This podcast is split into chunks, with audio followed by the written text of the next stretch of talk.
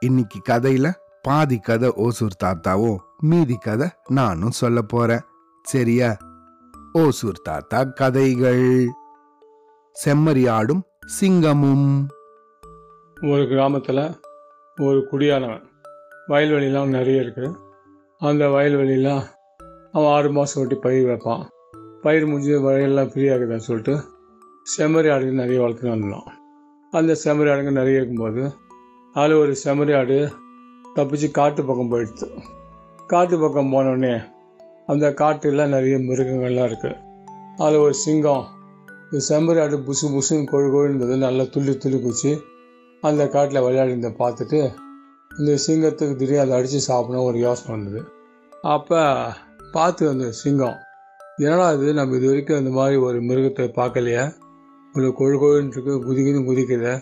இது எப்படி இதை அடித்து சாப்பிட்றது அப்படின்னு யோசனை பண்ணிகிட்டே இருக்கும்போது அது திடீர்னு ஒரு தயக்கம் வந்துடுது இது எங்கேயாவது நம்மளோட பலசாலியாக இருக்குமோ அப்படின்னு சொல்லி சுற்றி சுற்றி வந்து பார்த்துட்டு கம்முன்னு போயிடுது போயிட்டு திருப்பி இன்னொரு நாளைக்கு வரும்போது பார்த்தா அந்த செம்மறி ஆடு இன்னொரு இடத்துல அப்படியே புல் சாப்பிட்டு கவனிச்சது.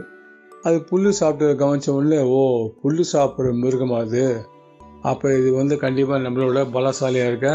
வாய்ப்பு இல்லை அதனால் இது தைரியமாக நம்ம அடித்து சாப்பிட்டுடலாம் அப்படின்னு ஒரு யோசனை பண்ணிகிட்டே இருக்கும்போது அந்த செம்மறி ஆட்டுக்கிட்ட அந்த சிங்கம் அப்படியே கிட்ட வந்தது.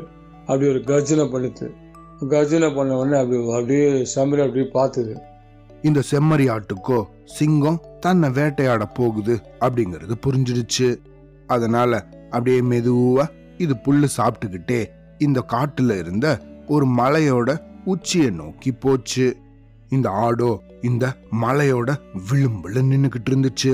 அந்த இடத்துல அப்படியே புல்லு திங்குற மாதிரி புல்ல மேய்ஞ்சுக்கிட்டே இருந்துச்சு.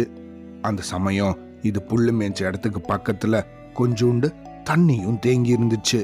அதுக்கு மொத நாள் தான் அந்த காட்டுல மழை வந்திருந்துச்சு. அப்படியே புல்லு மேய்ஞ்சுக்கிட்டே இந்த தண்ணியில இருந்த சிங்கத்தோட பிம்பத்தை பார்த்துக்கிட்டே இருந்துச்சு. இந்த சிங்கமோ இந்த செம்மறி ஆட்டை நோக்கி வேகமா பாஞ்சு வந்துச்சு. இந்த ஆட்டுக்கு பக்கத்துல இந்த சிங்கம் பாஞ்சு வந்ததும் இந்த ஆடு அப்படின்னு சொல்லி டபால்னு நவுந்துருச்சு. அவ்வளோதான். ஆடு இப்படி திடீர்னு நவுந்ததால இதை எதிர்பார்க்காத சிங்கம் அந்த மலை உச்சியிலிருந்து டபால்னு கீழே விழுந்துச்சு. கீழே விழுந்ததோ அங்க இருந்த பல மரங்கள்ல டபால் டபால்னு அடிபட்டு தோப்பு கட்டின்னு கீழே ஓடிக்கிட்டு இருந்த ஆறுல போய் விழுந்துச்சு. ஐயோ என்னடா இது? புல்லு திங்கிற மிருகம் இதுக்கு பலம் இருக்காதுன்னு யோசிச்சா? இதுக்கு உடம்புல பலம் இல்லைனாலும் மூளையில நிறைய பலம் இருக்கு போல இருக்கே. இப்படி பயங்கரமா யோசிச்சு நம்மளையே கீழே தள்ளி விட்டுடுச்சு.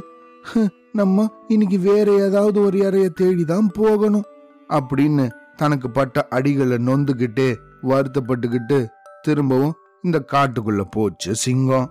சிங்கத்துக்கிட்ட இருந்து தப்பிச்ச இந்த ஆடோ மலை மேல. அடடா பாத்தியா நம்ம அப்பா அம்மாவும் நம்ம கூட்டம் எல்லாம் இருந்த இடத்துல இருந்து வழி தவறி இந்த காட்டுக்குள்ள வந்து இப்படி சிங்கம் போல பெரிய பெரிய மிருகத்துக்கிட்ட ஆபத்துல சிக்கிட்டோமே. உடனடியா நம்ம எங்கேருந்து வந்தோமோ திரும்பவும் வழி கண்டுபிடிச்சு அங்கேயே போகணும்பா அப்படின்னு நினைச்சுக்கிட்டு தான் வந்த இடத்த நோக்கி திரும்பவும் போக ஆரம்பிச்சிச்சு. அவ்வளோதான்.